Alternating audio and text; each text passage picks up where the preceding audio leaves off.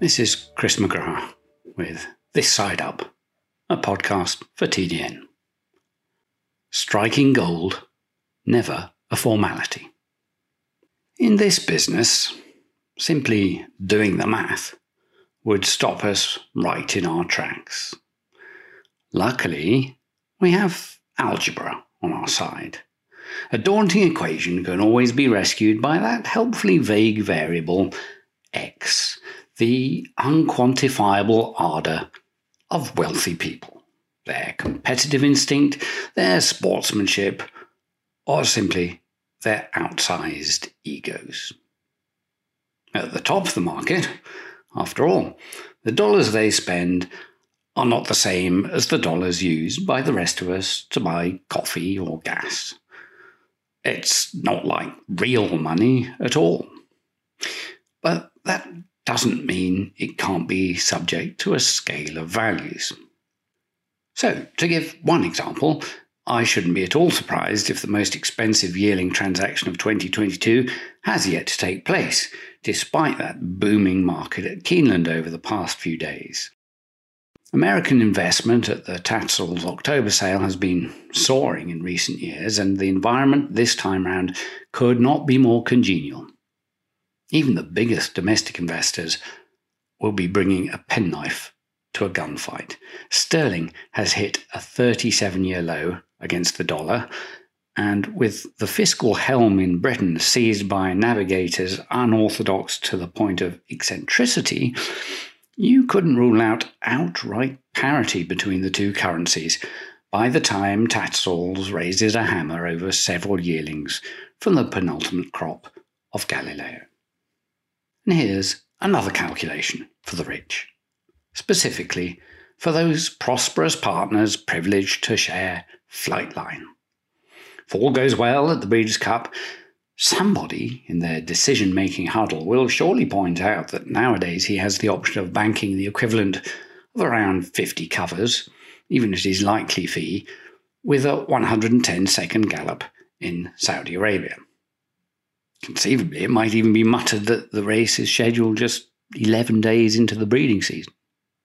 From the sidelines, we're all fondly anticipating mass public engagement for our sport if Flightline is permitted to extend his career beyond a sixth start. Even if his owners were to give us what we want, however, there's a scenario in which we might seem impossible to satisfy. What if they ask us to settle for a couple of breakfast broadcasts from the desert before he rests up and takes in maybe a single prep before the Breeders' Cup? I think our gratitude might soon obtain a rather peevish note.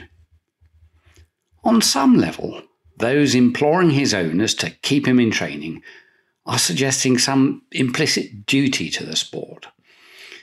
That feels a little unfair, at the same time, if we are asked to believe that their strategy really won't be governed simply by dollars and cents, then it does at least become a question of the kind of legacy they wish to create from a generational opportunity.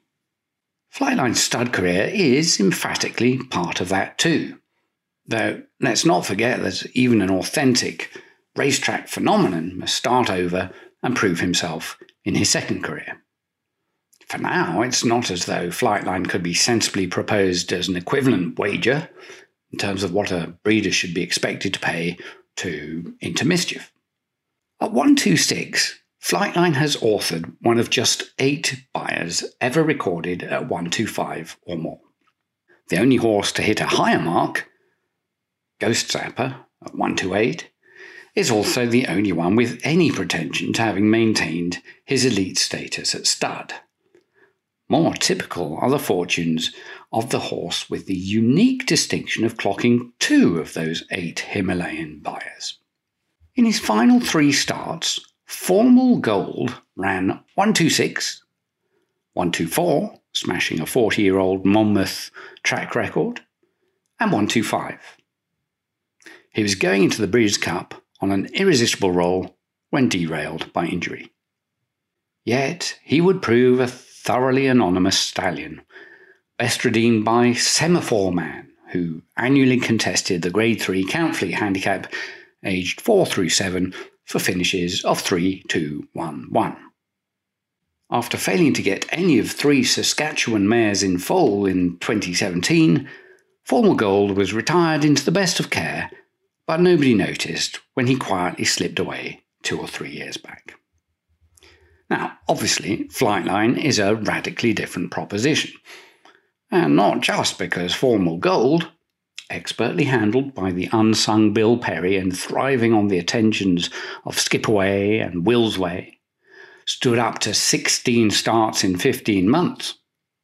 Formal gold cost $62,000 as HIP 1657 at the September sale. Flightline made seven figures at Saratoga. Alongside his freakish performances, then, he evidently has the genetic and physical wherewithal to make a better fist of his next career. But even Secretariat notoriously failed to find a male heir all thoroughbreds tend to keep us guessing in some respect or other, and that's never going to change. Certainly, I can't buy into the notion that Flightline has fueled the market boom by showing that even really big numbers can be made to make sense. The year he was sold was no different from any other in terms of the spectrum of outcomes. It was that September, for instance, that the daughter of Leslie's lady in American Pharoah made $8.2 million. And there's no need to remind anyone of the tragedy that ensued. Now, that kind of thing can happen to any horse, but it's pretty sobering to scroll down the other top prices paid at that auction. They were obviously well assessed physically because most have made the racetrack. But while Malathaat has proved a million bucks very well spent, and there have been moments of excitement for the likes of Spielberg and Overtook. Suffice to say that there are some pretty expensive geldings potting around out there. Another of the headline scores of the 2019 bloodstock market was the 3.65 million Curlin colt that topped Fasig Tipton's two year old sale at Gulfstream. I was extremely sorry this week to read that Cezanne's various travails since had reached a fatal nadir in a fungal infection. He will duly remain an unfinished masterpiece, albeit even he managed two more starts than Flightline to this point. Cezanne's whole story has proved a very poignant one. Most obviously, as the parting bow of Jimmy Crupi, but also given the premature loss through colic of a dam from one of the most brilliantly curated families in the book. Cezanne had shown sufficient flashes of brilliance to merit a chance at stud, and, this business being what it is, he would have started with the same blank slate as Will Flightline. So we can never know, from one day to the next, quite when a thoroughbred has achieved its definitive value. As such, in enjoying a loaded Pennsylvania Derby on Saturday, perhaps we should cast our minds back to the 1996 running, when Formal Gold was turned over at short odds. In the event, it proved that he had barely started. Maybe that can still prove true of Zandon, in which hope I'm clinging stubbornly to the wreckage after his championship credentials took a battering in the Travers.